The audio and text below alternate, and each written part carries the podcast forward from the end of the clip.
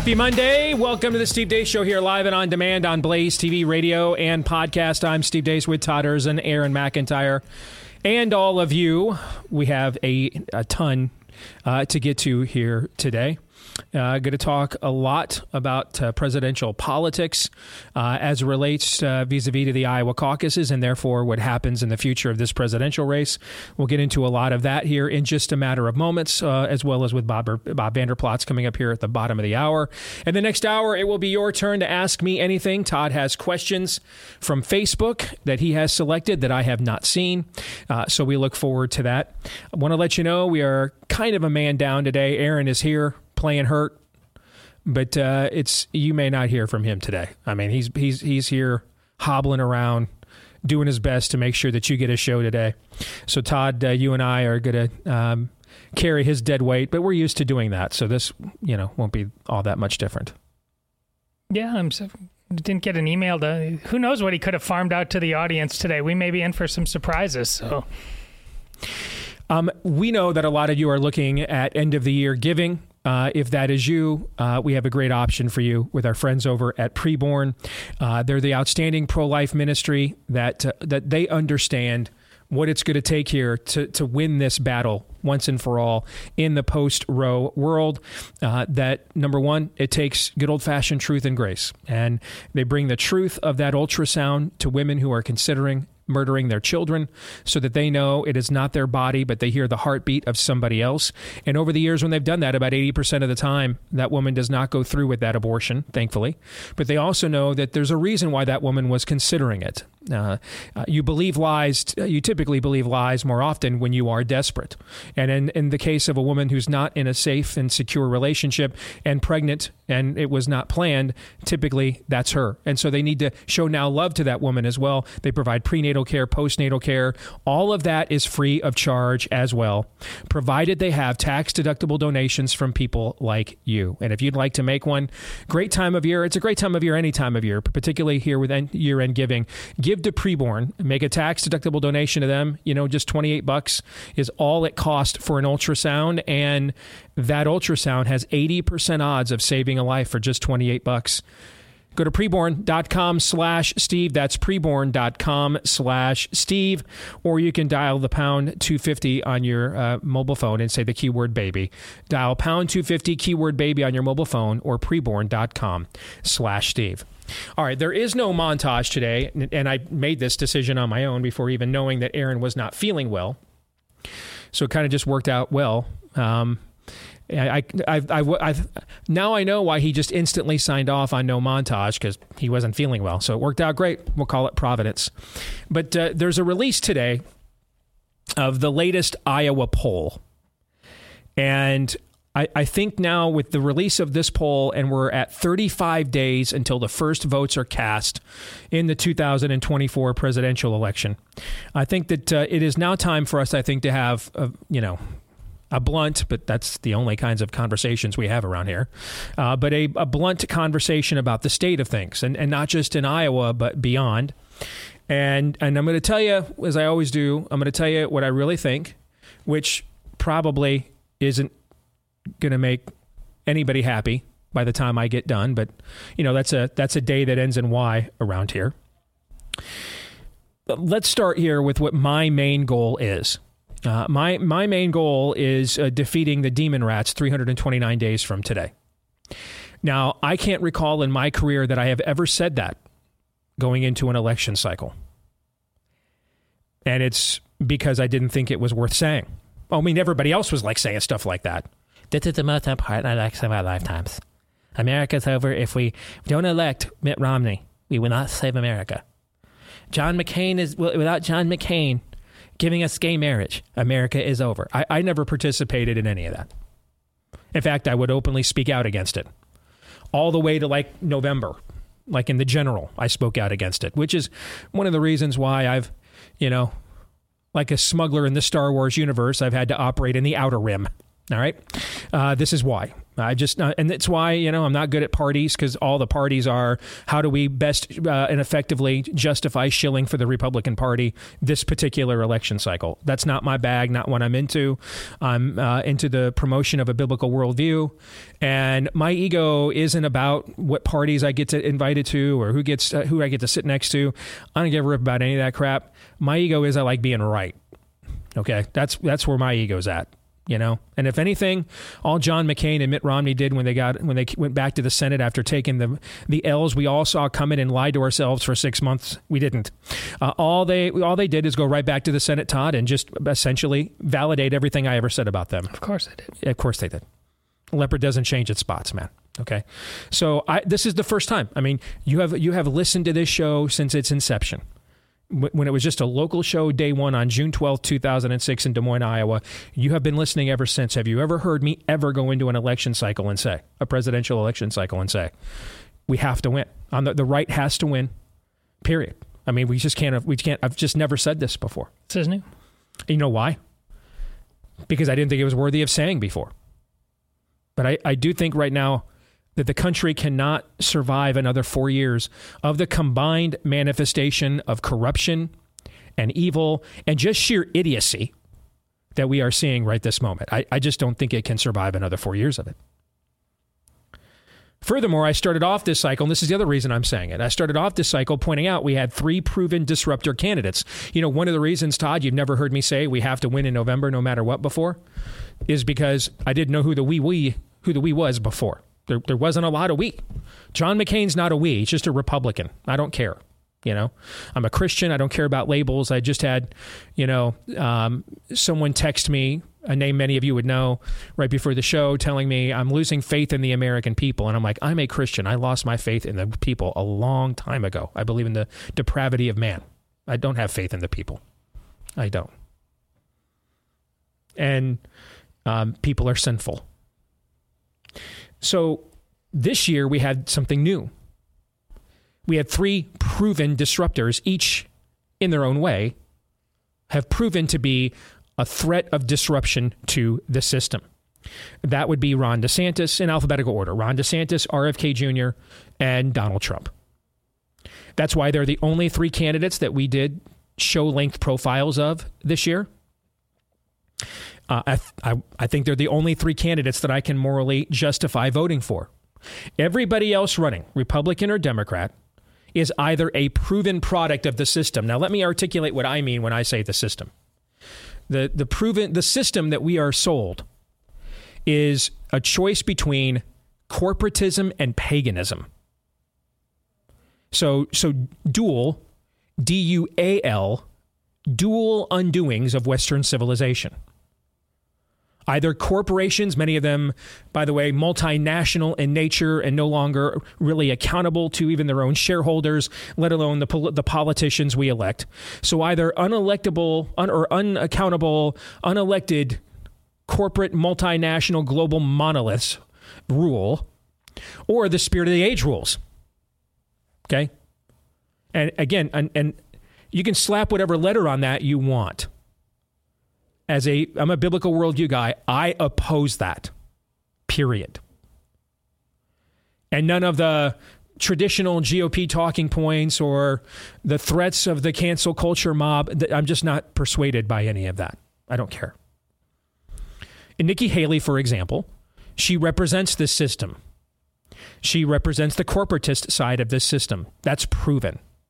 Vivek wants us to think he doesn't represent this system, but he's unproven. I thought he was terrific in the last debate, for example.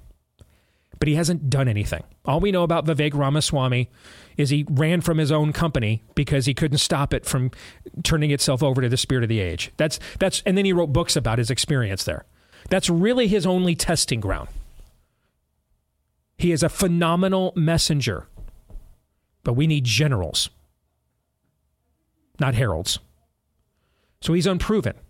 Now, right now, my focus is on DeSantis and Trump because they're engaged in a primary. We haven't talked a lot about RFK Jr. here the last four to six months. We'll talk more about him next year when we get to a general election because uh, polls are showing that he is going to be a heavy factor in that general election. I mean, he is routinely polling already at or above where Ross Perot finished with his modern historical re- re- record finish for an independent candidate. What do you get? 19% of the popular vote, I think it was, is what Perot got in 1992, 30 years ago. That sounds right. And RFK is routinely polling at or above that. But he's not really a factor right now. No one can vote for RFK Jr. for another 329 days. You're going to be able to vote for Donald Trump or, or Ron DeSantis in 35 days. And so mm-hmm. that's why that's where our focus has been. Okay. In my opinion, and I've made no secret about this, Ron DeSantis is the stronger general election candidate. We could go on a whole long conversation about this. We've done all these shows before. I'll just distill it down to this for now. The Florida results speak for themselves, both on election night last year and then his day to day governing and record. And frankly, I don't even think it's close. However, according to polls, uh, GOP primary voters believe otherwise and believe Trump is the stronger candidate.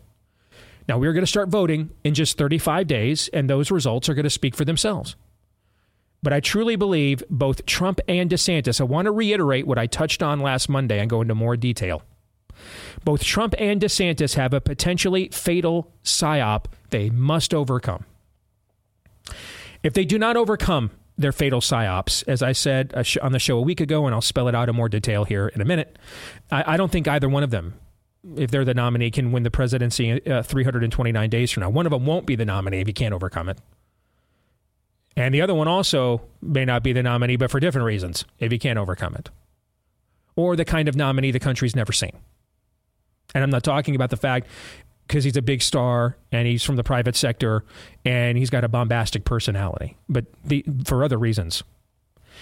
Um, and and we need to address this. And who's the we? I'm not talking about people in Team Trump or Team DeSantis. I'm talking about people who legit are, are, are the remnant of what is left of America. You know, we used to say this a lot on our show. There's two Americas. There's the left America, and then there's what's left of America. Okay, if you are the remnant of what's left of America, the last remaining 7,000 men in Israel God told Baal about, or told uh, Elijah about, that hadn't taken the need to Baal yet, that you are still trying to critically think in some way, shape, or form and consider yourself a patriot therein, I'm talking to you. You're the we. You're the we.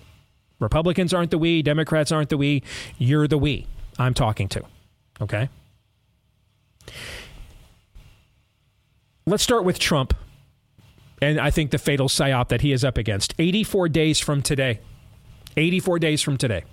It is very likely that Trump is going to be put on trial as an insurrectionist in front of the Star Chamber that the D.C. Gulag calls a jury there. Yet, still, and I, you know, I was just at an event recently with a lot of Trump supporters, with a Trump, with a well-known Trump operative, and we all got along great. I, many of these people I know, like, I'm friends with. But it was interesting talking to them, whether they were just the supporter or uh, or, or an operative. They still each act as, this, as if this event is not going to occur. It's just they're going to wake up on the morning of March 4th and it won't be on the court docket somehow. Or they're convinced that since it's all a scam like Russian collusion, it'll just go away.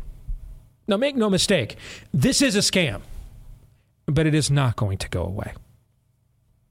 These people seriously plan to convict and incarcerate Donald Trump. I've been saying this for uh, really a year. This for a year on this show I've been saying this. They've already done this to many of his supporters, both violent and nonviolent, because of January 6th. Well, Steve, that narrative's falling apart with the with the footage coming out. You do, you misunderstand. The footage coming out will make it more likely they'll do this. You're dealing with demonic levels of gaslighting. The more truth that comes out, the worse they will lie. It's the other way around. When you get converted and start living for Christ, the enemy is not like, that's just adorable. Adorbs. We, we missed out on that family, Todd. Just leave those folks alone. No, dude, it gets worse. It gets worse. You start working on the nefarious sequel, and your wife texts you at one o'clock in the morning and says, You are not going to believe this. I have to drive myself to the ER in the middle of December because I have a bacterial infection going up my entire hand that I need them to pop and drain. That happened to me this weekend, by the way, while I was in Dallas, working, beginning work on the nefarious sequel. The more you shine the light, the darker the darkness gets. No one is coming to save Trump this time like Bill Barr did with the Mueller probe. No one is coming. In fact, Trump just lost another appeal to delay this trial until after the election last week. We told you about that, remember? I think it's at least 80%, at least 80%, that that trial is going to start March 4th or the day before Super Tuesday as planned. And that is because the Democrats are hopeful that their psyop to get GOP primary voters to rally around the persecuted Trump will pay off.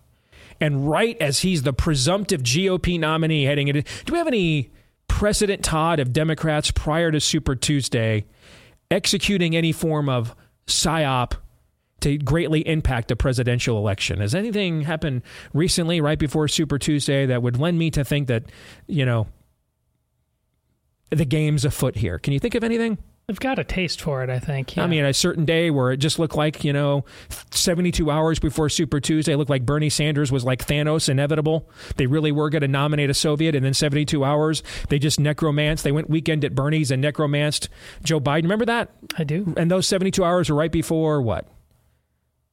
72 hours before what event? The election. Yes, no, Super Tuesday. Yeah, the, yeah, but that, yeah, Super Tuesday. That vote. Yeah. So yeah, I'm not just I'm not just yanking this out of the old rectum here, folks. I'm an observer of trends and data. They have they have a precedent where this is concerned. And so, with Trump as the presumptive GOP nominee, they put him on trial. We get a month, maybe two, of slanted testimony called court that occupies all of our attention. Guess what? No one, none of us in this industry are going to be talking about that entire time, and we'll be talking about every single day. That trial. That trial.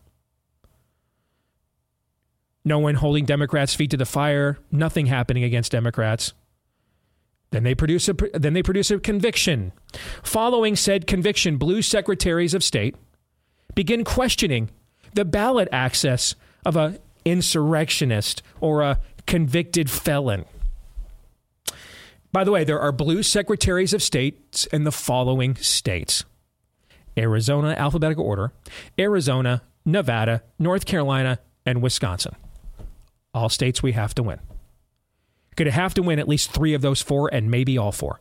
But to have to win at least three of the four. Math, not getting not getting to 270 without winning three of those four. Not happening. I'm sure it's a coincidence that they have blue secretaries of state in those places, Todd. I'm sure that's also a mere coincidence, random act. I'm sure they've got things cleared up in Arizona after last time. Indeed. This will now produce months of legal months more of legal challenges over ballot access. This now will make much of 2024. Now we're well now we're probably past the convention. We're well into August, maybe September before all of this is settled and adjudicated. You lost how many months of pointing all your resources and fire at the Democrats, but you had to turn the Republican Party into a legal defense fund instead of a get out the vote campaign. This, by the way, will also have major ramifications down ballot. Your down ballot candidates will be underfunded as a result of this as well. And if you think I'm wrong, look at this year's off year special election results. Not the polls, look at the games. We got our asses kicked all year long. 2023 was a terrible year for the right in off year special elections. That's a fact. The games count, not the spread, not the polls. The games count. And we got our asses kicked. This was a terrible year, despite a dementia patient with a 35% approval rating. So I asked these questions several months ago. They're germane again. What is Team Trump's answer for this? Do they have a plan? When will we know the plan? What is the backup plan for running from prison? Or nominating a felon. I saw our colleague Alex Stein emceed a Trump event over the weekend and was joking about Trump running for president from prison. It's not a joke. It's a very high likelihood possibility. What's the contingency if SCOTUS doesn't save Trump from trial in March or from the ballot access challenges later? What's the contingency for that? What if just one of these states takes him off the ballot successfully? And we're not able to adjudicate it by November 5th of next year. What, just one of them. Just one of them does. Let's take North Carolina, which is the most winnable for Trump of the four. Let's take North Carolina and say that's the one. And they are somehow successfully able to keep him off the ballot. What do we do? Well, Steve Trump told me over the weekend we're going to win New York. Come on, man. Come on.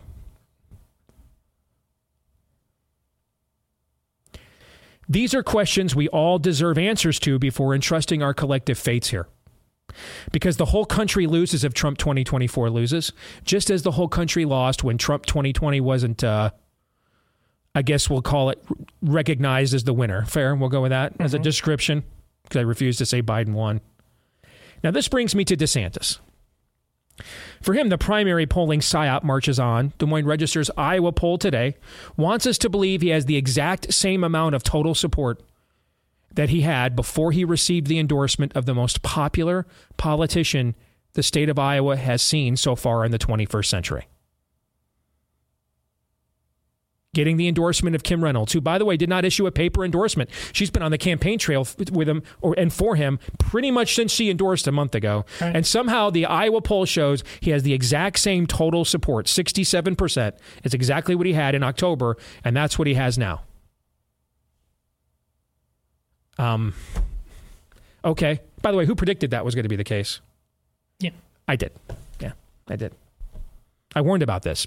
Nobody listened. They heard me to quote, white men can't jump. They heard Jimmy, but they didn't listen to Jimmy.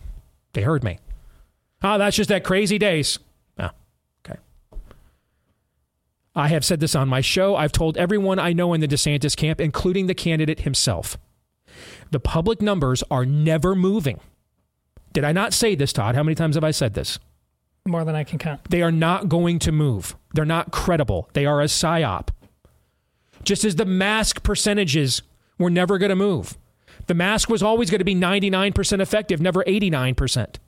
The jab was always going to make sure. Well, at least now I have it, but uh, because of the jab, uh, I will not get serious illness.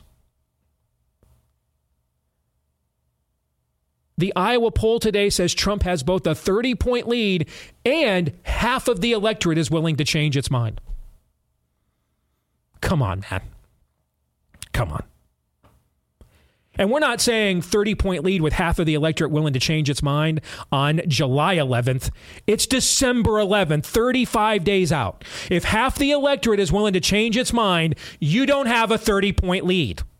Or if you have a 30 point lead, half of the electorate's not willing to change its mind.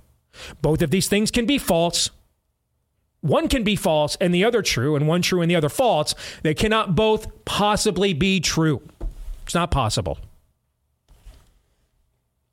However, you can scream PSYOP all you want, but without a counter narrative, a PSYOP becomes the narrative. I've faced this my entire career. Mitt Romney was a RINO.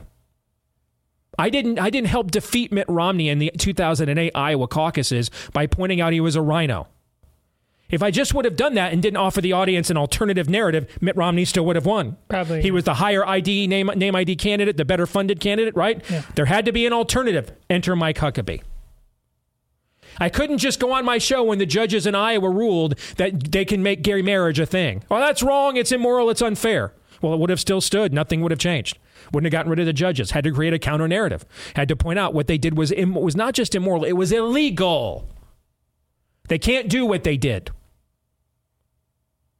Think of COVID without a counter narrative to COVID. We could have said this isn't right. It's not constitutional to lock people down. Wasn't going to make any difference. You know why you're not locked down right now still? Because we came up with the data for a counter narrative. And I was one of the people that helped do that. I mean, uh, there are things strategically I don't understand. I don't understand having the front runner in the race having the least amount of money spent against him. That just never made any sense to me. Let's spend the least amount of time going after the person we're all losing to. Doesn't make any sense to me. Happened in 2016 too. The least amount of money was spent against Trump than, than any other candidate. Doesn't make any sense to me. But but the issue here for DeSantis is not strategic. On March 30th, the Real Clear Politics polling average of uh, nationally had the race between Trump and DeSantis, I believe, 42 to 30. One week later, it was 52 to 24. And it's pretty much been around there or worse ever since. What happened after March 30th? Do you know, Todd, what happened after March 30th? In fact, what happened the very next day, March 31st? Do you remember? What happened? Donald Trump was indicted in Manhattan for the first time. The next day, March 31st. And ever since then, the whole polling paradigm has shifted. That's not a coincidence. You can trace that for yourself. Just go to Real Clear Politics polling average. Go look at it yourself. Is March 31st the first one? The first, the one, first one. That was the Bragg indi- indictment was March 31. Yep. See, the system doesn't want a sane, mature, ruthlessly efficient reformer. Now, make no mistake, the system doesn't want any reformer. Doesn't want Donald Trump's style of reform either. Let's make make that patently clear, okay? But if the choice is a mercurial, narcissistic reformer or the other guy, pretty clear what the choice is, and it's pretty clear what their choice is. They've made it. So, in my opinion, the DeSantis campaign, I know I said this second Monday in a row, must address this counter narrative. If you do not counter a narrative, the narrative will become conventional wisdom. That's a fact. There is only so much ground a ground game can make up. Now, in Iowa, can make up a lot. We'll go over that in the next segment when Bob Vander Plaats joins us but eventually you reach a point of diminishing returns. Plus, in the other eras I'm going to cite, the candidate wasn't as strong or popular as Donald Trump is. Why am I saying all these things? Because I want what's left of America to win 329 days from today. I've made it very clear who I think the superior general is. But None of us stand for the flag of a general. This isn't a banana republic, even though we joke about it yet, although we're on our way getting there. We stand for the flag of the country. I want to save what's left of America. I want my da- granddaughter, who by God's grace will be born here right around Super Tuesday, right around the time this trial begins against Trump. I want her and any of my future grandchildren, as well as my actual children already born, and yours, to have a chance at what we are desperately trying to give up and give away. That's why. And I don't believe the best candidate in the race, in my opinion, will get that chance if he doesn't deal with this immediate obstacle right in his face right now. And I don't believe the other candidate in the race that apparently a lot of you think is the best candidate will be able to will be able to get that chance either if he doesn't deal with that train that's coming off the it's coming around the bend. It's on the track. And it's going to arrive on time, scheduled March 4th. Todd, your thoughts? Well, you, we're living in Orwellian times. I think not only Steve laying out the particulars, the facts, the evidence, uh, at length and doing it again because that's not the first time you've heard this, but also with the passion that he's doing it is uh, the bottom line is to come full circle. We are running out of time. We we barely know whether this needle can be thread here in this moment. Let's be frank, folks. Maybe we have run out of time. But if we haven't, we really need to put in that last full measure of devotion right now. To quote a president who did so at another time, wondering if this nation had run out of t- uh, uh, time uh, b- because of its own sins. Listen, our level of comfortability cannot endure in any way, shape, or form, nor should it. But especially if we are not willing to wake up right now and realize that we have to act and Iowa is first, and it's an honor that it is. So, what are we waiting for? We'll come back. So, how much ground can a ground game make up on game day compared to what the polling environment says is happening? We're going to go through history in Iowa, walk you through that with our friend Bob Vander Plaats, and more here next.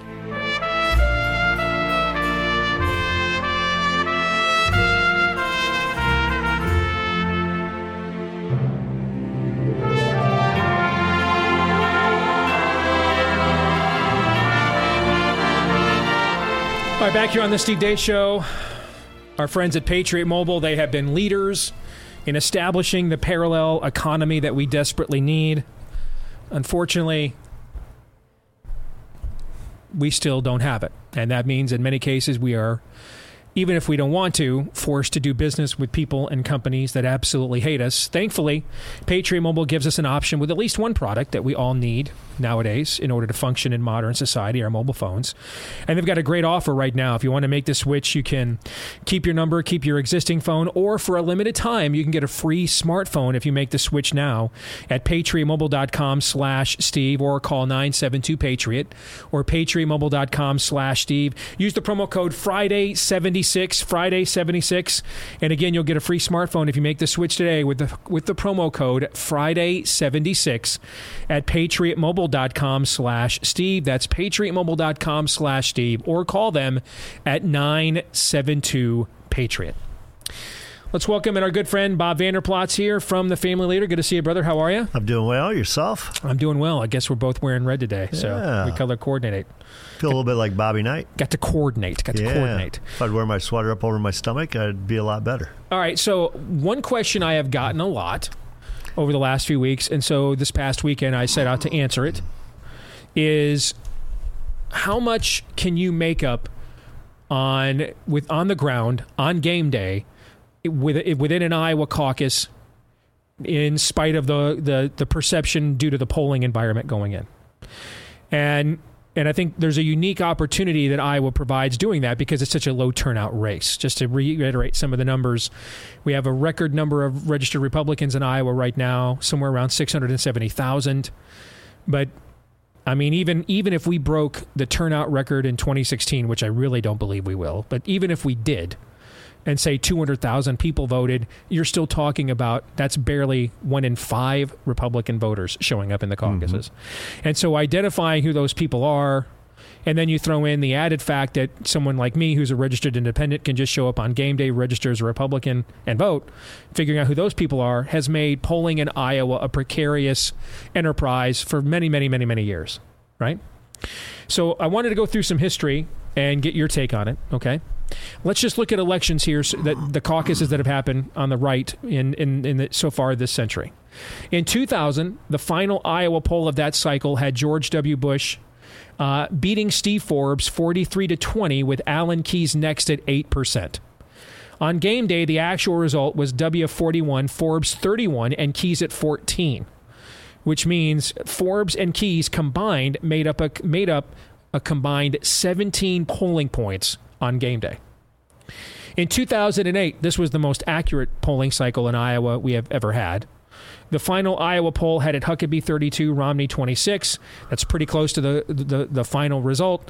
Uh, it was Huckabee 34, Romney 25. Huckabee ended up overperforming uh, his polling by just about 2%. In 2012, the final Iowa poll had it Romney 24, Ron Paul 22, Rick Santorum 15, and the latter two had the superior grassroots organizations for sure. On game day, it ended up being Santorum 24.6, Romney 24.5, and Ron Paul at 21. So one candidate with the superior organization eh, slightly underperformed in Ron Paul. The other one, Santorum, way overperformed by nine. That was a net gain. Those those two campaigns net gained over eight points from where they were polling heading into game day.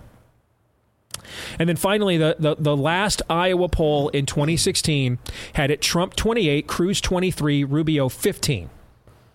So uh, Trump was a little more grassroots candidate than Rubio, but Rubio had the far better organization. On game day, it ended up being Cruz 28, Trump 24, Rubio 23. Trump almost finished third. Which means that year that the uh, the superior ground operations made up a combined 13 points of polling ground on game day. So when you hear those numbers, all right, so just to reiterate, 2017 polling points on game day, 2008 2 points on game day, 2012 8 points on game day, 2016 13 points of polling ground on game day, right? So the Des Moines Register comes out with a poll today shows Trump up by 30 points despite the fact half of the electorate is undecided. I don't know how those two things can be the true at the same time.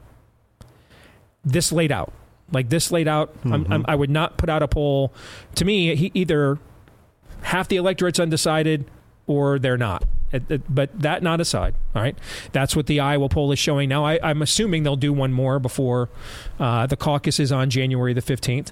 But your read of that history, much of which you lived, I think it all goes down to organization and passion.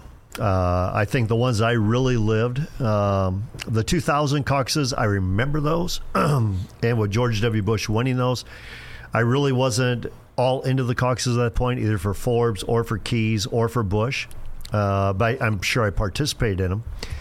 But 2008 with Huckabee, it was organization and passion. And Steve, you lived that one as well because a lot of it was organic in nature. Mm-hmm. You start getting the organic in nature stuff, and stuff's going to happen. Now he he ended up pulling better than what his final poll was, but as you said, that was pretty close to accurate, the most accurate they had. 2012, a lot of people are pointing to Rick Santorum. And what Santorum took advantage of, and I think you're going to have that this cycle as well, is there was a lot of peaks and valleys, but what they knew is that they didn't want Romney. Uh, who who could they have to be the alternative to Romney? And so Santorum, he was at 15% going into the election day, and he ends up he wins it with 24% and beats out Romney. So people then landed quickly and said, you know what, Santorum's our guy. He got the last uh, final peak, and he was won the Iowa caucuses. Uh, Cruz, you know how much organization Cruz put into this thing. That's the best organized caucus that we have had ever until right now in 2024, which I'd argue that Ron DeSantis is way better organized than Ted Cruz was at this time in the Iowa caucuses. So organization is definitely advantage DeSantis. Now we got to see how much passion is there really in finding an alternative to the former president. If there's a lot of passion on top of that organization, you're going to see Nikki Haley people start going to DeSantis. You're going to see Vivek's people start going to DeSantis because they're going to say that's the guy that can be the alternative to Trump. Can it make up 30 points? Uh, historically, I would say no. But that being said, I did a little fun last night before the Iowa poll came out this morning. I I put down, I texted a couple people. I didn't text you this, Steve, but I texted them, where did I think the Iowa poll would be right now? And I was pretty doggone close, with one exception. Trump's at 51. I had him at 41. I had him 10 points lower than what he's polling at. I had DeSantis at 22. He's at 19. I had Nikki at, at uh, 15. She's at 16. I had Vivek at 5 or maybe 6, and he's at 5. So everybody else is really, really close within the margins, except for one outlier that Trump is up 10 points. But then you feed in the last part of the poll that you just mentioned. 46% of those who, who d- said this is my first choice Trump, Nikki, DeSantis, whoever 46% of them are saying, but my mind could be swayed. So today I'm telling you, I'm voting Trump, I'm voting DeSantis, whoever it is, but 46% of those are saying my mind could be swayed. So what I would say in this poll, nothing really has changed.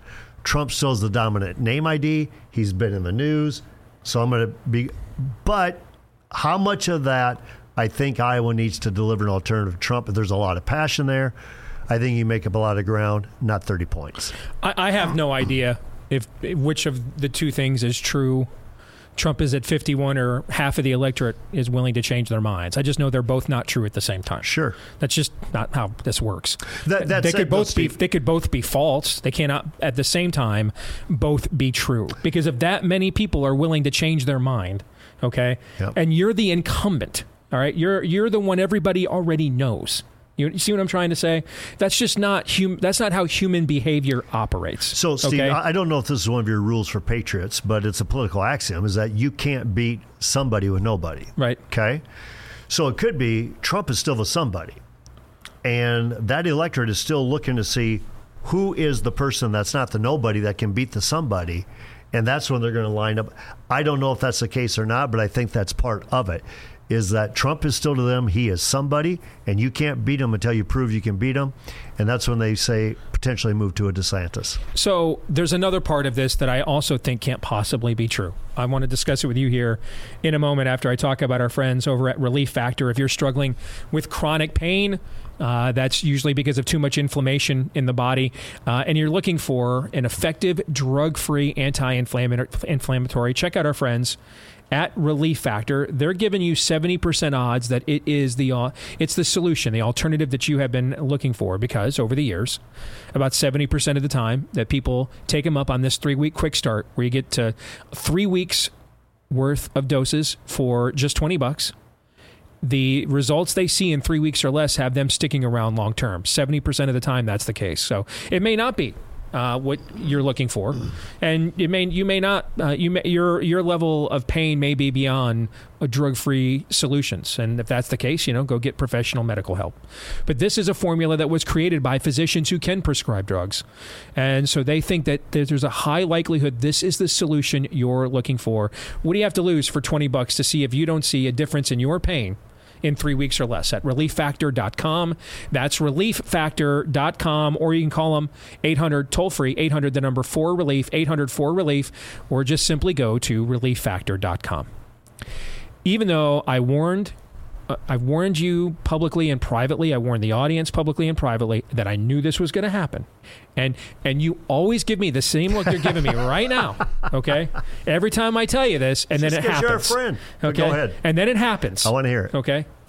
I told everybody the public numbers would not move with the Kim Reynolds endorsement. You did tell me that. And people thought I was nuts. They thought I was crazy. Okay? Steve, they all wouldn't just lie that masks don't work. Yes, they would. Steve, they all wouldn't just lie that lie. Yes, they would. They all just lie all the time.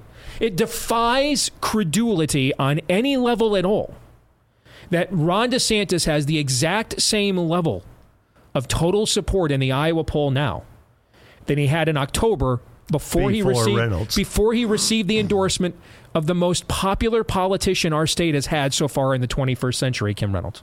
It just defies it, especially because it wasn't just like a paper mache press release endorsement. She's been out on the campaign trail a lot on her own with him. TV. Okay, she's been all over TV. The idea that she would throw all that considerable, this woman just won by nearly the same margin Ron DeSantis did, by the way, in 2022. This is the most popular politician in the state of Iowa so far in the 21st century. The idea that she would put her full throated support behind you and it wouldn't move anything at all, it just, it's not credible, Bob. It's not. And, and, and you can go tell your buddy Ann Selzer I said that. Oh, it's not, love. it's not credible. It's not. First of all, I'm the one who was part of that poll that Ann Selzer did that had me down 30 points before I know. election day. I know. Here's the thing by putting out a poll like that, it, it's one of two things. If you're Trump and you're at 51% and your closest competitor is 19%, you've got a turnout issue yourself. Meaning, why would your supporters want to go out and turn out for you if you're just going to win by 30 anyhow? Why would I give up two hours of my night? The other part of it is, though, is that the Ron DeSantis people, the Nikki Haley people, the Vivek people, they need to convince their people, no, you need to flood that caucuses at this point. Or they say, you know what, why would I turn out? We're going to get beat anyhow. So I think what it is, it's still an organization, it's a passion game. Um, I don't believe the evangelical numbers in the poll. At least that's not what our base is saying uh, to us. I think they're looking for an alternative, and we'll see how this breaks. We still have, was it five weeks uh, until tonight, and then the caucuses get played, and we'll know what the vote really is, what the poll really is. I, I the DeSantis campaign is going to have to figure out how to defeat this psyop. Ultimately, people want their vote to count. And ultimately, they want to vote for who they think has momentum and who they think is going to win.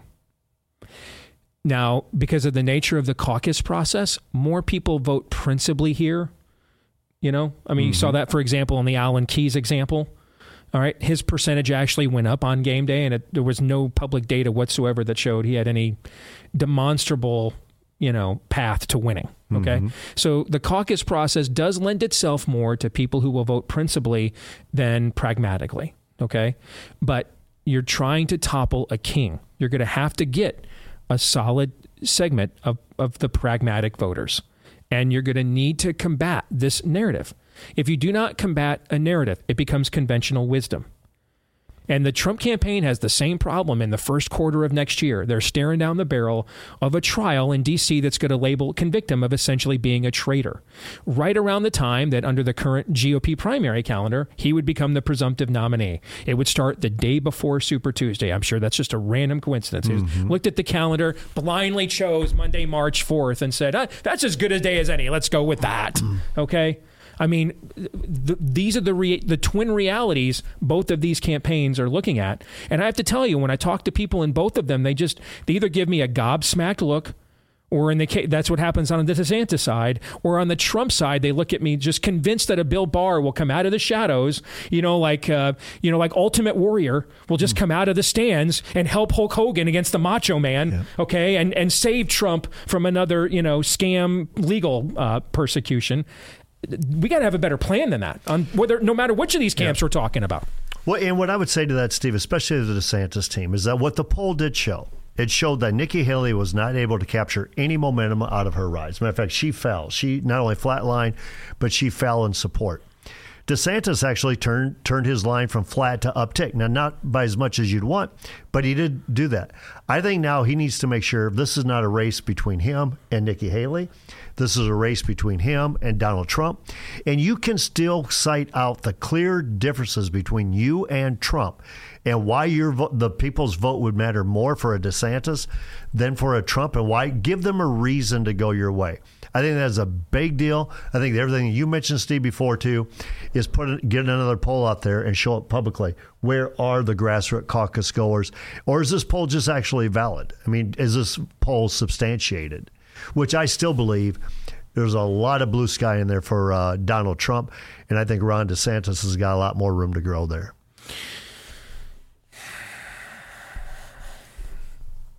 One thing I don't understand how is it possible the least amount of money has been spent a guy against the guy who's the front runner? Explain that strategy to me. Well, that's what I'm saying. Is that nobody, nobody's daring to take this happened in 2016 sure. too. No, everybody thought Trump would go away though in 2016 in 2024, I think what they're worried about is that I, don't want to tick him off. I don't want to tick off his donor or his supporters. Then drop out of the race. Those if, supporters. If you, if you, cannot, if you cannot differentiate yourself against a campaign rival without without having it go against you, then that person's just too strong, and you shouldn't run about run against him. Drop out tomorrow. It, Trump and you, and you know this as well, but he has given you a lot to say. Differentiate yourself. No with. doubt. He, yeah. He's not with us anymore on a lot of the issues. Or if he is, he's communicating something different. You need to make sure he communicates where he's actually at on these particular issues. So I think that's what I'd say. Uh, Nikki's no longer your opponent. Trump is. And if I'm constantly Nikki, I'd say the same thing. DeSantis isn't your opponent. Trump is. You guys have been going after each other relentlessly. Look at all the money that's been spent against Ron DeSantis to take right. him down. We got to go. Thank you, man. You bet.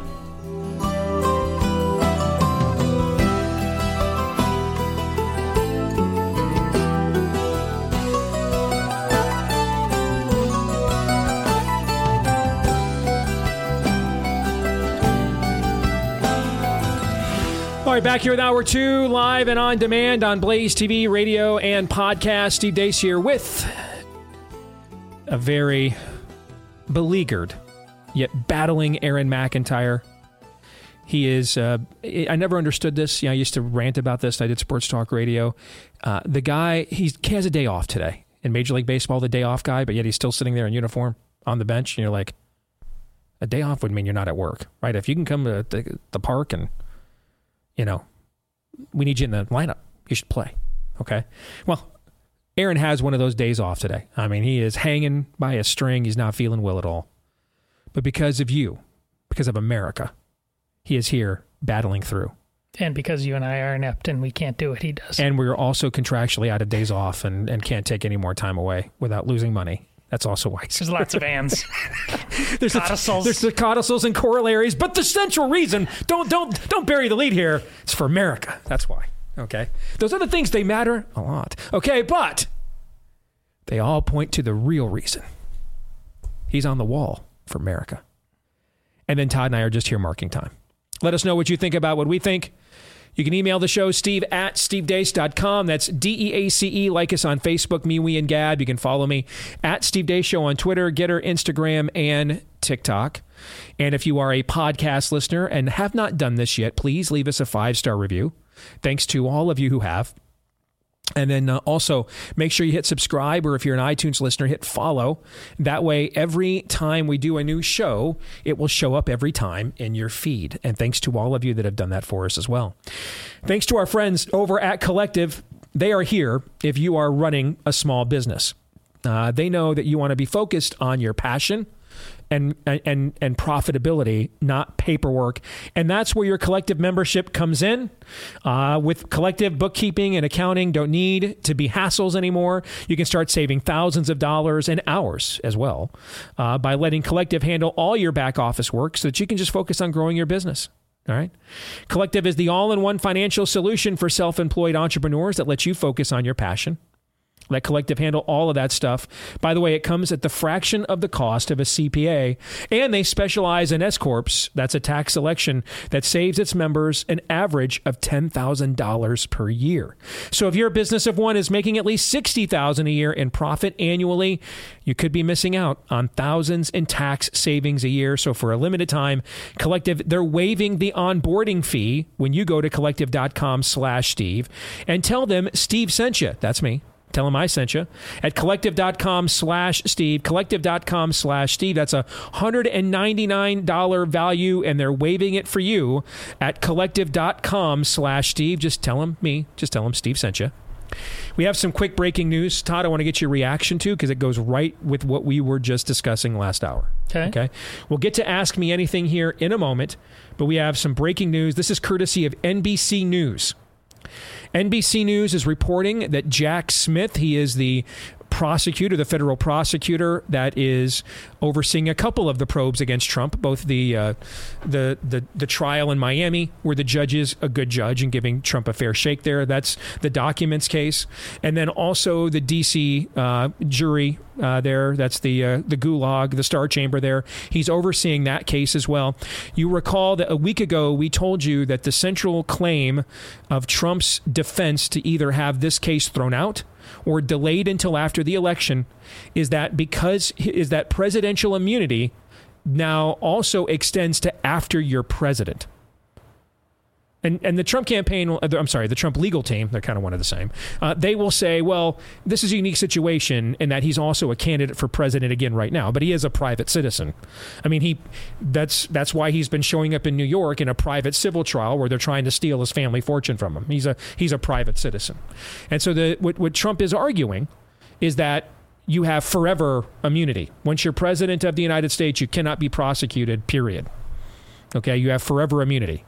Jack Smith, the federal prosecutor, is actually attempting to go directly now. He has filed for an emergency ruling at the U.S. Supreme Court to have them rule on this now.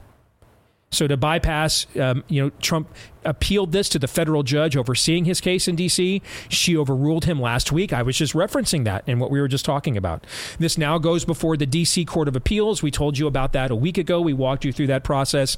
The current makeup of that court is seven Democrat appointees, uh, four Republican appointees, three of them appointed by Trump, but the fourth Republican appointee was appointed by George Herbert Walker Bush. So if your name's Donald Trump, that's basically a Democrat, probably. So you're looking at an to three ruling probably against you at the Court of Appeals, but it would take more time and energy to gal- figure that out and file that stuff and have those things heard. Jack Smith, the federal prosecutor, wants the Supreme Court to chime on and chime on the chime in on this now. Does Trump have perpetual immunity, even as a private citizen, Uh, does he have perpetual presidential immunity?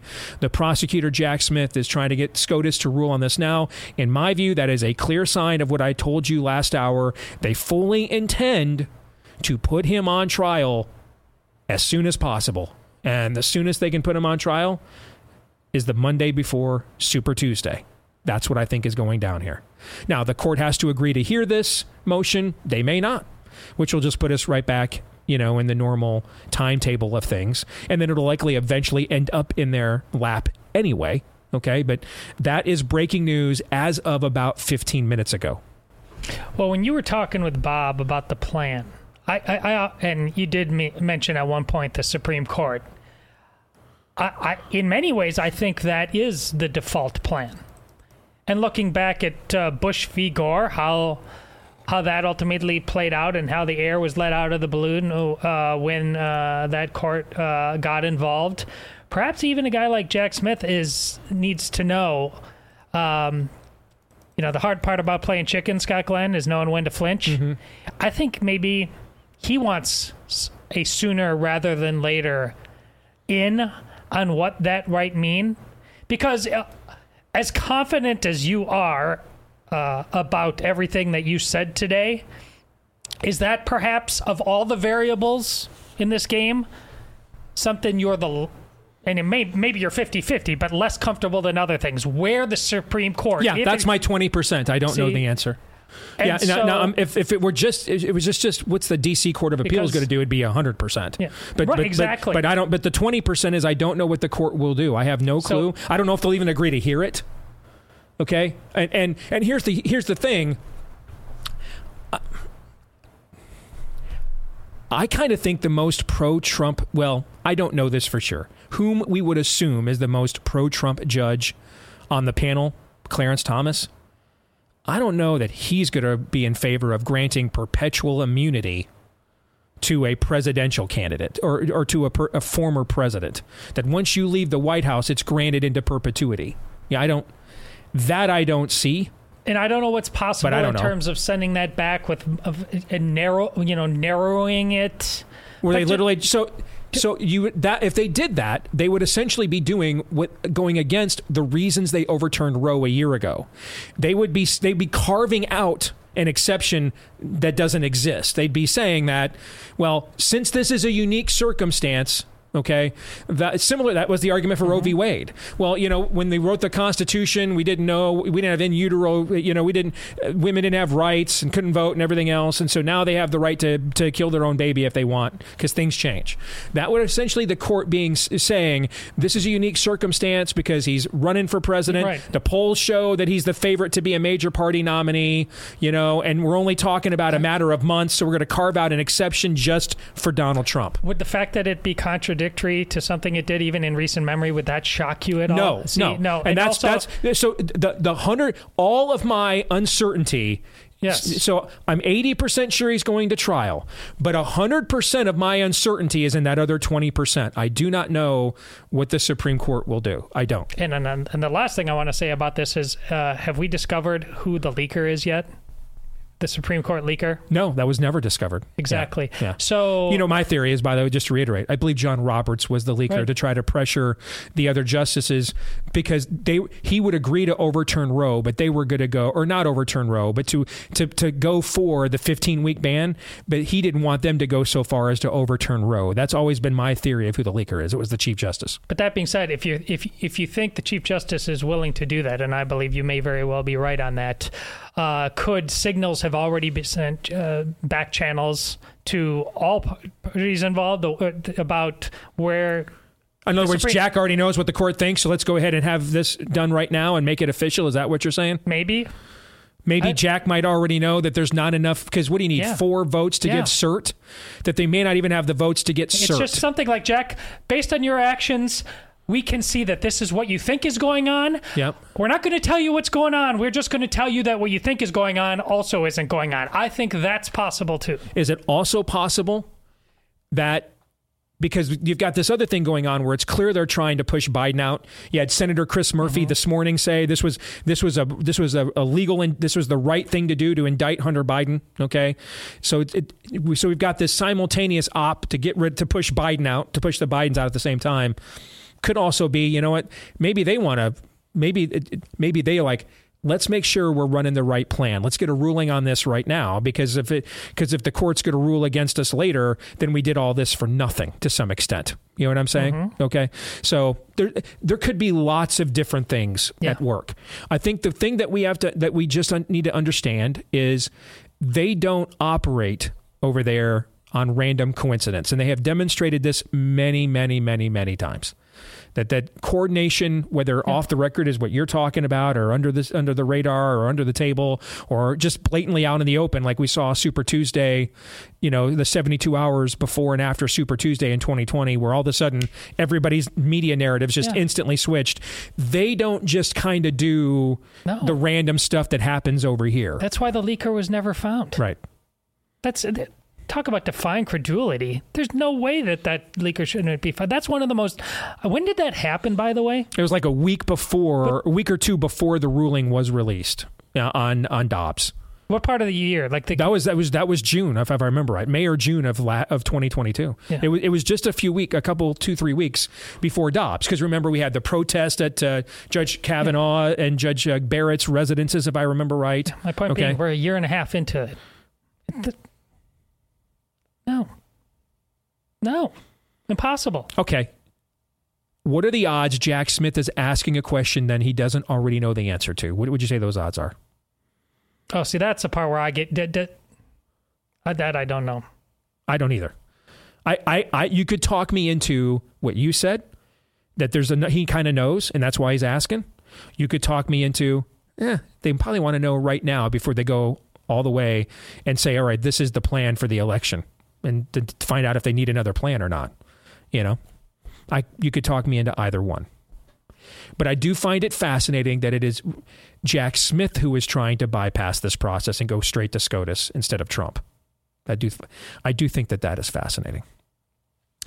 All right, we'll get to Ask Me Anything here, brought to you by our friends over at Birch Gold. You can diversify your savings with physical precious metals while stockpiling silver in your home. It's Birch Gold Group's most popular special of the year. Now through December the 22nd, for every $5,000 you spend with Birch Gold, they'll send you a one ounce silver eagle coin for free. Text Steve to 989 898 to claim your eligibility now. Text Steve to 989 898 to claim your eligibility now. You can purchase gold and silver and have it shipped directly to your home or have Birch Gold's precious metal specialists help you convert an existing IRA or 401k into a tax sheltered IRA in gold for no money.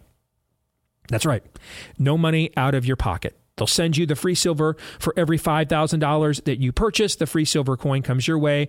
Keep it for yourself or give it as something of real value here uh, as a stocking stuffer this year. Just text the keyword Steve to 989 898 to claim your eligibility. That's text Steve to 989 898.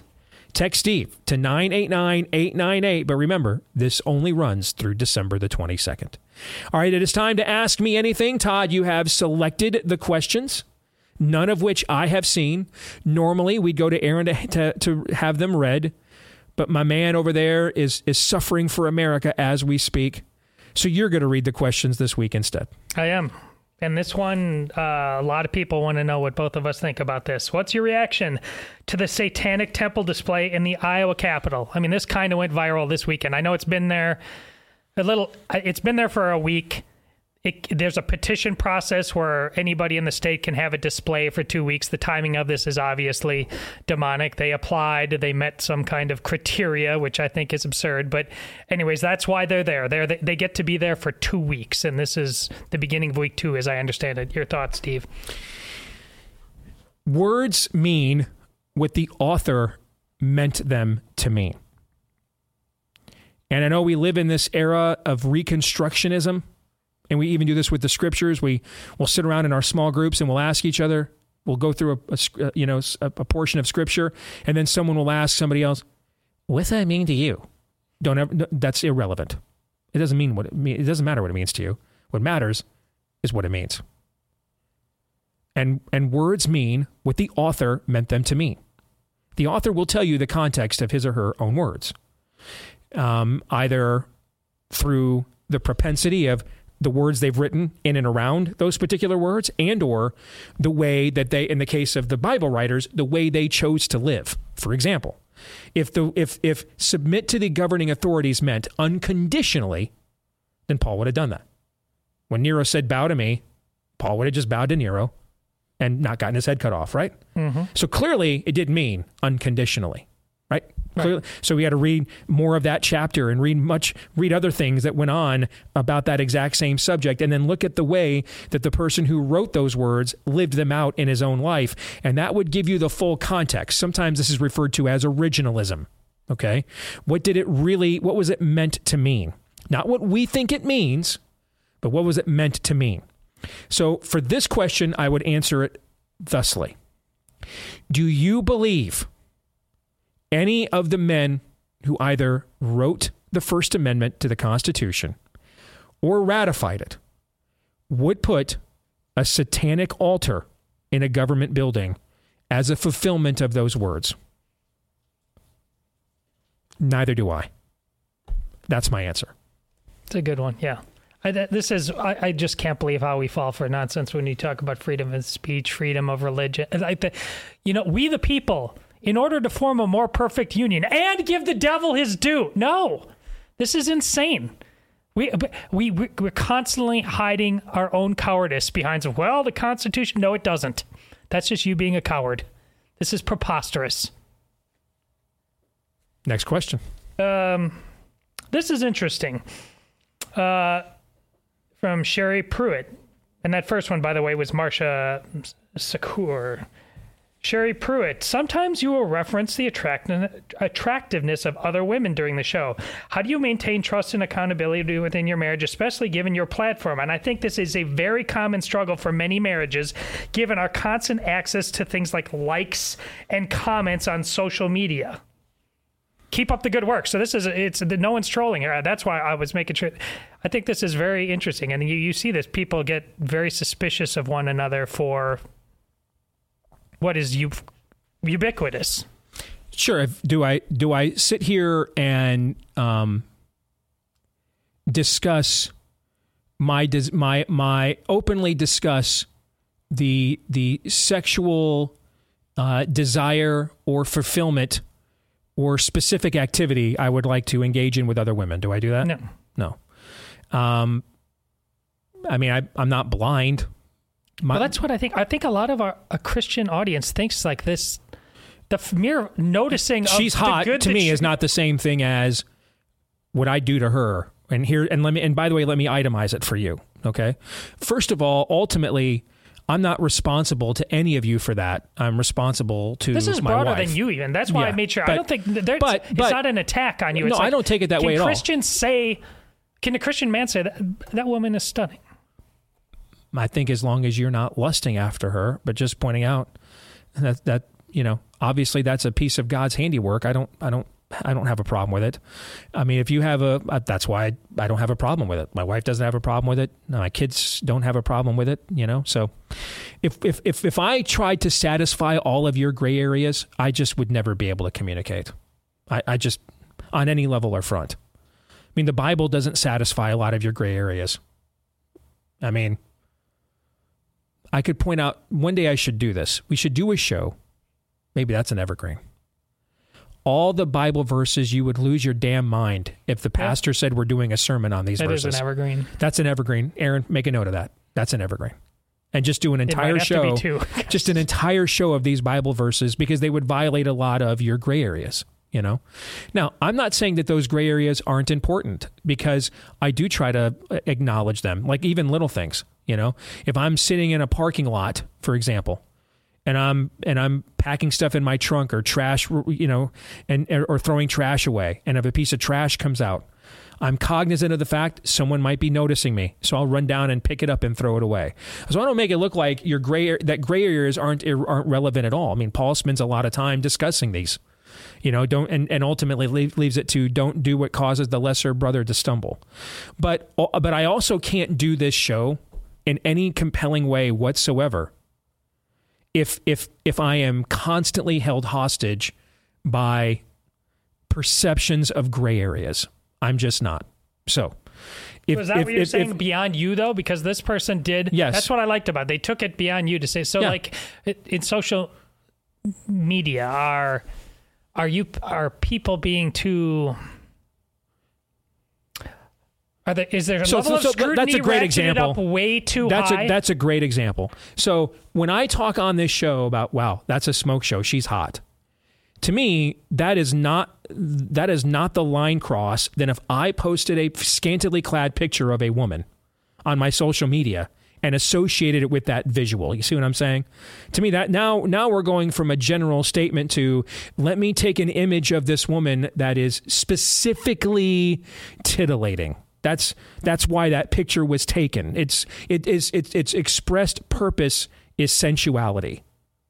Do you understand? You Yeah. see rather than just admiring somebody else that you know my wife tells me all the time that guy's pretty hot okay cool i don't feel threatened by that in any way shape or form you know now i suppose if my wife then said i bet you he's better at this than you are and better at this than you are i'd suddenly start feeling a lot more threatened so i think i think some of this is a gray area for sure about your own relationship with your own spouse you know if my wife ever came to me one time and said cut that out you know what i would do i'd cut it out because my, my my because my body is not my own, including my mouth.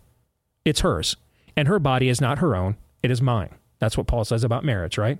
So if my wife ever came to me, or if my kids came to me actually and said, "Hey, you know, can we?" Get, I would. My kids ever came to me and said, "Dude, all right, can we? You know, what do you think of the Lindsey Graham stuff? I think it's gone too far." That, okay, cool.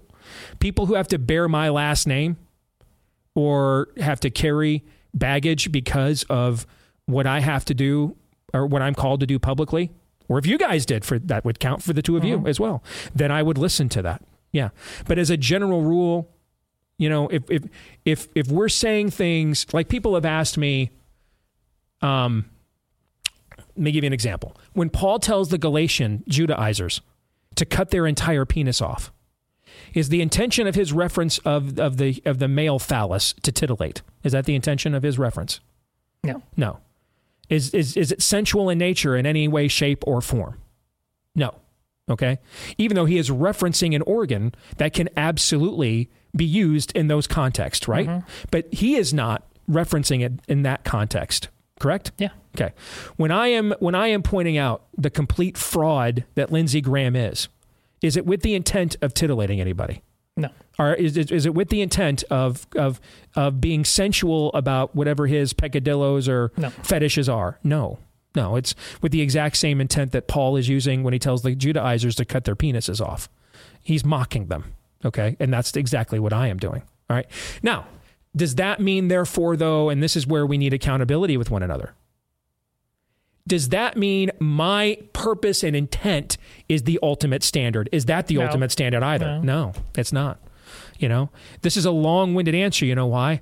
Because you're not at. You, you didn't ask me. Oh. Is it okay to commit adultery with my eyes with that woman? That that would be a pretty short conversation, right? Right. No.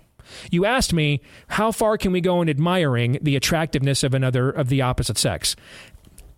I, that one is a much more complicated answer, I, I believe. was getting ready to read past this and move on, but I kept reading it, and there was fellowship there, and then there was, a, but th- this is complicated enough to the point that uh, Origen, who uh, uh, great uh, theologian and thinker of the O R. uh, If you're looking him up, it's O R I G E N. If you're looking him up, but four- yeah, fourth century, if mem- if memory serves. But there's a reason he's not Saint Origen, is because at the end of his brilliant career, he being hereti- he became heretical to the point he castrated himself over the kind of things we're talking about.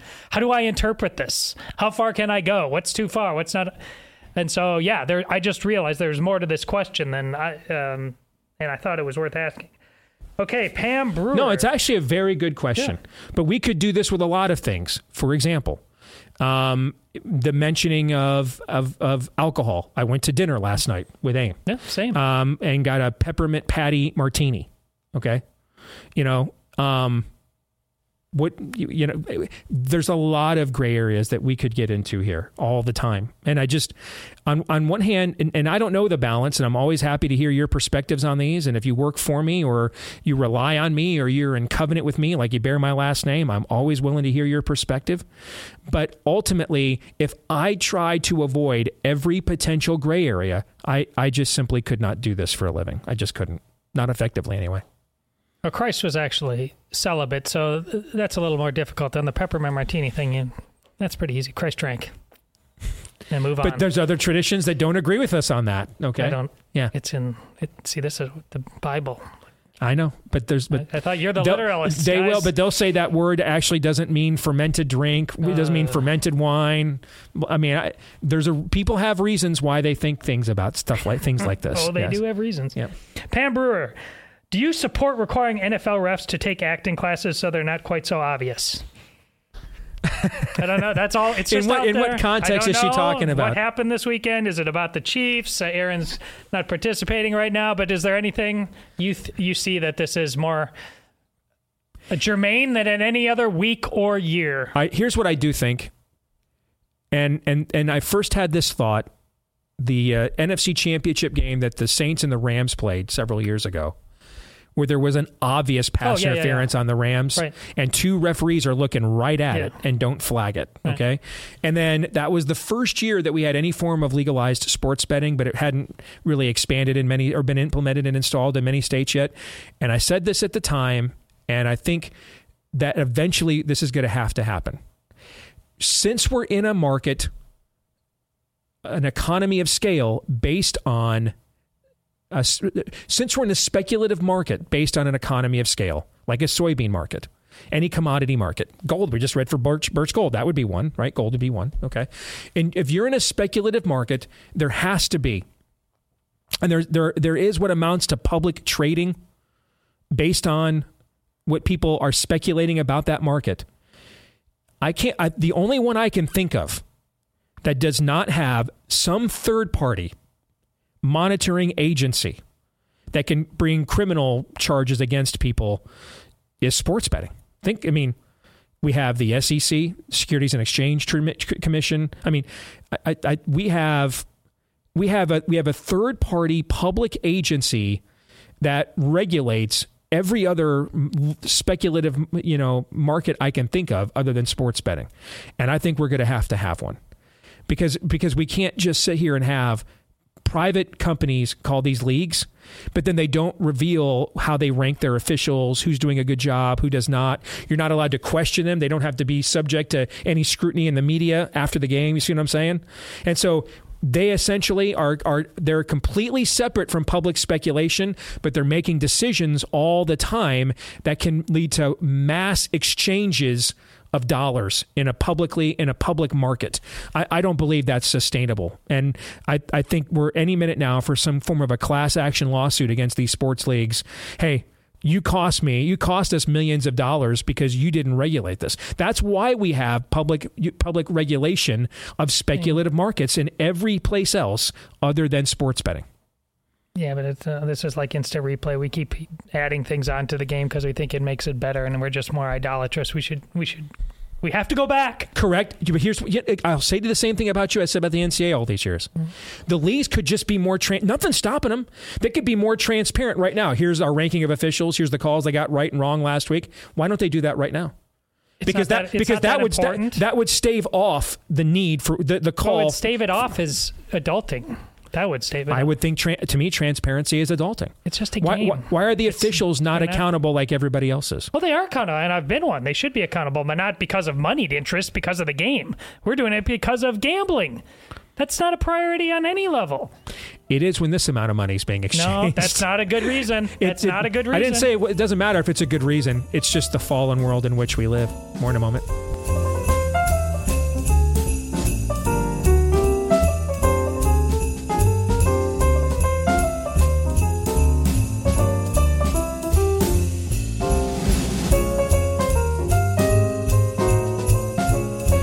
So Constitution Wealth came on board here right at the start of the year, and they had a plan. We like people that have plans. Now, you can't be married to a plan. You know, I mean, you have a great plan, and things can be going great, and then they drop a scamdemic in your lap. Got to come up with a new plan when that happens, right? Mm, and we did. And they when they put a gun at your head and say you have to end all of your success now. All right, the former plan's not going to work. Got to have a new plan. But in either case, you have to have a plan. And our friends, Constitution Wealth, came here first of the year with a plan to, to, to convince our audience, with, which has millions, tens of millions, maybe even more, uh, in terms of retirement investments and wealth and prosperity stored up here just in this audience, let alone what exists in the audience of you know, kind of the twin sons of our of our galaxy here on the Blaze, a Mark Levin and a Glenn Beck, and and to try to realign as much of that as possible behind our values, to put that to to to work as a weapon in the spiritual battle we are facing. Just as we a lot of times go out of our way to, if we can avoid it, to not directly support companies who hate us, why not do the same thing with our investments? And they have done that. Uh, successfully, but there's still more people that they know they can reach you can be both prophetic and make a profit while being a prophet. Uh, small p, of course. Uh, you can do that with our, with the help at our, uh, with our friends at Constitution Wealth. Now is a great time. Uh, you're thinking about what you're going to do next year to be a better steward as we come to the year end. Uh, get a free consultation today at constitutionwealth.com slash Steve. Constitutionwealth.com slash Steve. All right, let's get back to Ask Me Anything. Todd, you're up.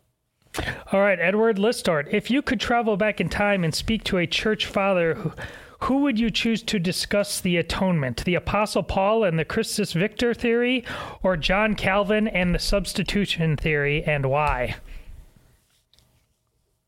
Just wanted to smack you around with a light one coming back from break.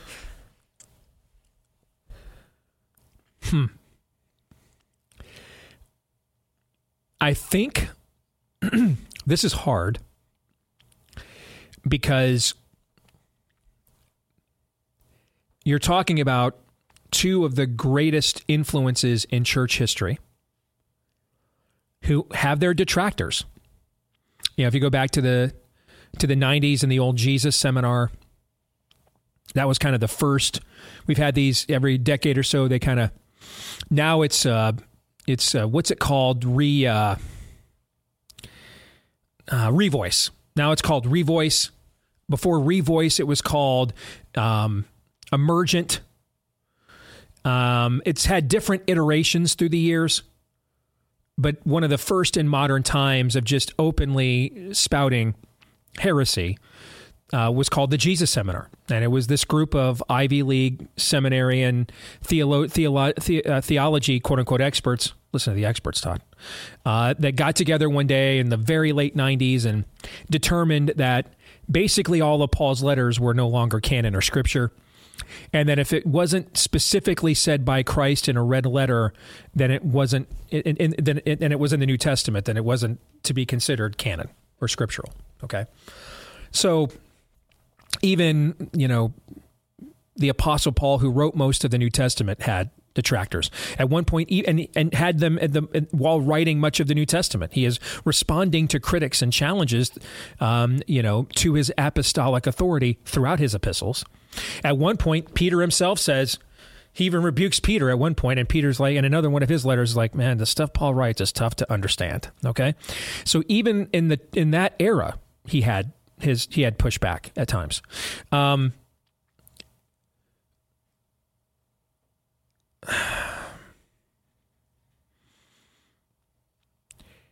as as fascinated as I am by Calvin, you got to go with Paul, don't you? Don't you have to go?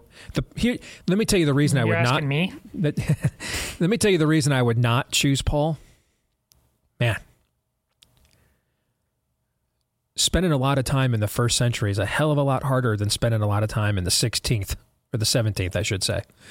Okay, not not by our standards. Neither one of them's easy. All right, but dude, they at least had chamber pots back then. Okay, so that would be my shallow reasons for going with Calvin instead. But uh, I would, I, I, in terms of theological integrity, you got to go with the guy who actually was writing scripture, not the guy who was putting his own spin on it, which may or may not be biblical, may or may not be brilliant, depending on your viewpoint, but in and of itself was not scripture. Jim Mayo, how easy do you as a father believe it can be for us to miss the mark when it comes to allowing secularism to become the standard in our homes? Uh, extremely.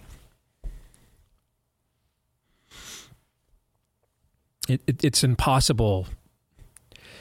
We live in a secularized, pluralistic society. Much of the church is not is is um, there chances are most of you in this audience if you go to a church you you go to a church that when when topics that were, were topics of what's happening in the culture contemporarily almost never come up.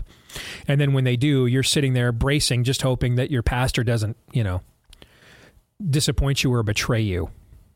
I mean, if that's, and that's the church environment. So the, the idea that you're going to keep that out of your home environment, it's just not, it's just not realistic. And it's never been realistic, frankly, ever. I mean, you can't be in of in the world and not of it and and be out of we're in this world we live in this world the idea i mean paul going back to the aforementioned paul you know he he went to the i mean he quotes virgil to the greeks the the idea that you're going to be completely immune from the culture that surrounds you just isn't realistic we're relational creatures we're human beings the question is what are you not so much what you're what you're influenced by, but what are you driven by? Do you understand the proper place of those cultural influences? What the what the right and proper chain of command is? Or have you given a level of authority to those cultural influences, or in our day and age, secular cultural influences? Um, although I don't think it's as secular as you think. It's godless, but it's not secular. Um, the, the point of secularism was to get Christianity out of there so it could install its own demonic paganism instead. Secularism is, in and of itself, a temporary stage for any culture, any human interaction, um, any um, institution. Ultimately, someone must be God, right? You saw the clip over the weekend from Anthony Fauci declaring himself as such. I'm God yeah, I guess you could say I grew up Catholic and maybe identify that, but you know, I've reached a point of morality, you know, self-aware morality now that I I, I don't really need that. That's exactly what he said. You know, so something's going to rule. Something will occupy occupy the God-shaped hole in all of your hearts, and something will occupy the, the the place of preeminence that only belongs to God Himself. So that that seat will never stay empty. Someone will sit on that throne. Something will sit on that throne every single time. So, really, arguing about secularism is no different than arguing about Greco Roman influence in the first century church. And it's no different. It's no different than arguing about the Renaissance in the latter Middle Ages. It's no different. I mean, we're just really talking about what is the specific non Christ centered influences of those eras. Stephen Duplantis. When we are told by the Bible to pray for our leaders, at this point, would imprecatory prayers be acceptable? Asking for a friend. Yes. I wholeheartedly believe that. I don't know that I would do that exclusively, just, you know. But the, the you know again since we're since Paul seems to be the name of this of this portion of the show, you know, Paul writes mercy triumphs over judgment, but it does not cancel judgment. So I mean, I, you know, I don't in in, in an age in, in this age, I don't know that I would. Well, I guess I can't even say that. I mean, you know what? Let me just put it this way: I don't see any problem at all. I don't. And I'd be curious to, to for someone to biblically come up with a, a, a counter argument because I, I can't think of one off the top of my head. So I'd be interested to entertain it. I, I don't see any problem at all with, for example, asking God for Joe Biden's eyes to be opened so that he will turn to him and listen to his word.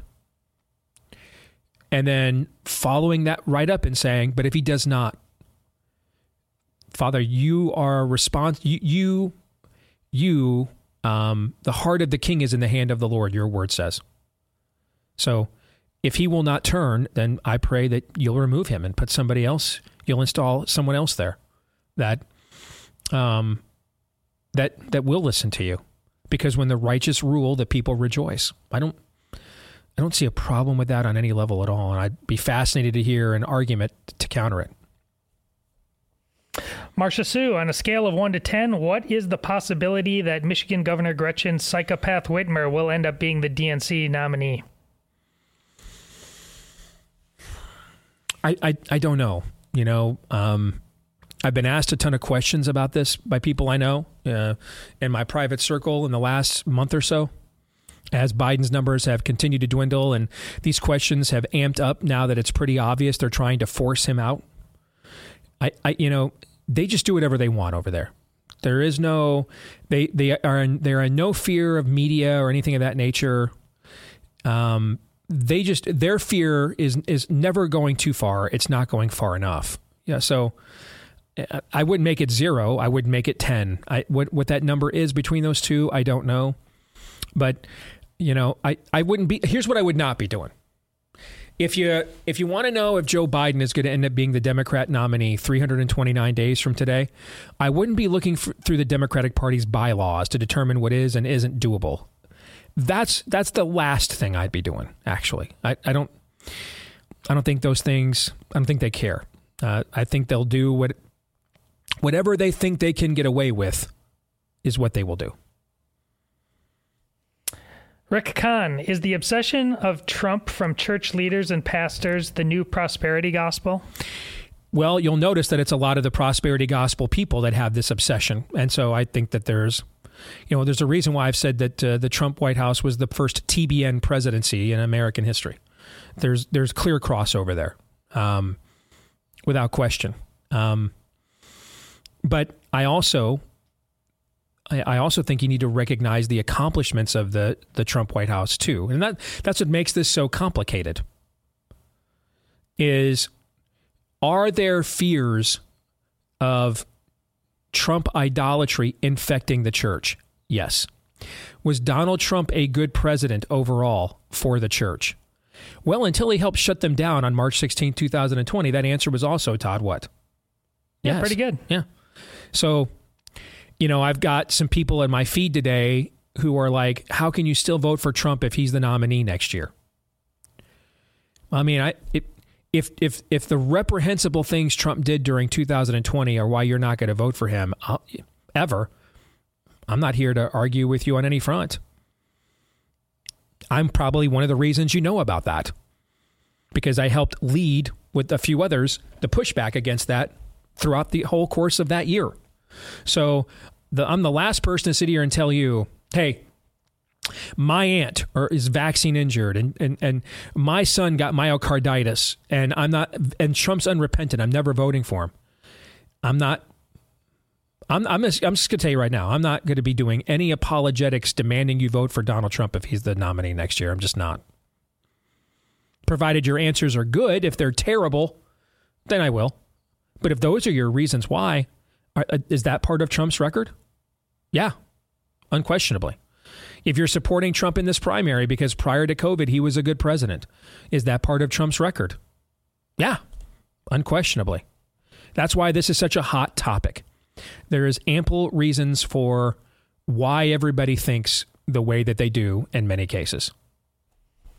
One more, Travis Reed do conservatives get so protective over individual rights and not wanting socialism that we become selfish in the process? I know that I have a very I have very little compassion for the poor because I think it is largely due to their bad decisions. But then I read the Bible and feel convicted I should be more generous. God has granted me compassion and grace for my bad decisions. So shouldn't I do the same? Number one, I would remove anybody else from your own accountability. God doesn't do group accountability except in people he's in group covenant with. So whether we're talking about in the Old Testament Israel or in the New Testament the church, everything else is an individual relationship with God. If you get rid of this this idea of group accountability, group rights, that's what the spirit of the age proclaims. All right, in the kingdom of God, you are individually made. You are fearfully and wonderfully made individually. You will be individually accountable to God for your sins not because of an association with any group, but because of your association one on one with sin, your own. So get rid of some broad statement. Don't project your problems or your issues on a broad slate of people. Don't do that, number one. But number two, the self awareness that you indicated for you personally sounds like you're convicted. And based on what you have read and studied, you should be. Now, keep this in mind. The proverb says, This is the word of the Lord when someone who is hungry steals from you, and they do so because they're hungry, you're not angry that they stole from you. You you're empathetic. You understand. However, are they still a thief? Yeah, they're still a thief, and they still must pay restitution for what they took. You're not permitted to steal just because you're poor, nor are you permitted to look down on people just because you're not. It's a hard issue. So, sounds like you thought that you've been convicted of a hardened heart. You should respond to that. But I also would not project that to everybody else because you had an issue with it. It just is your issue. Doesn't mean you're the only one that has that issue. You're not. But it doesn't mean everybody that thinks like you has that issue. Just means that you do. All right, I know a lot of you have an issue right now with finding a good movie to watch. Check out The Blind right now on The Blaze. Uh, it's the first time we've ever, ever uh, given you access uh, to a theatrical grade movie on our platform. The true life story of our colleague Phil Robertson. It's fantastically done. It's also pretty raw. I didn't say profane, but it is raw. Okay, so some adult conversations, small a, are going to be had. So be warned about that. But that's also what makes this movie so good. 19.99. It's available right now. If you don't want to have to pay uh, Amazon or Apple that money, you want to give it to us instead. Uh, go to blazetv.com/slash the blind. That's blazetv.com/slash the blind. Todd, you have a last word really quick before we sign Well, off? Brent Ray wants to know if you've watched or heard of Leave the World Behind on Netflix. I've heard of it. I have not watched it yet, but I am planning to. And Christina Feather says, "Guys, UFOs are off limits. We're entering ancient aliens on uh, t- uh, cult territory. Stay away. Look for Michael Heiser or possibly Ali Siadatan." I know all this stuff. You, can, you guys, a million of you email me about all this stuff every time aliens come up. I know. Stop. Okay, stop. All right. John three seventeen.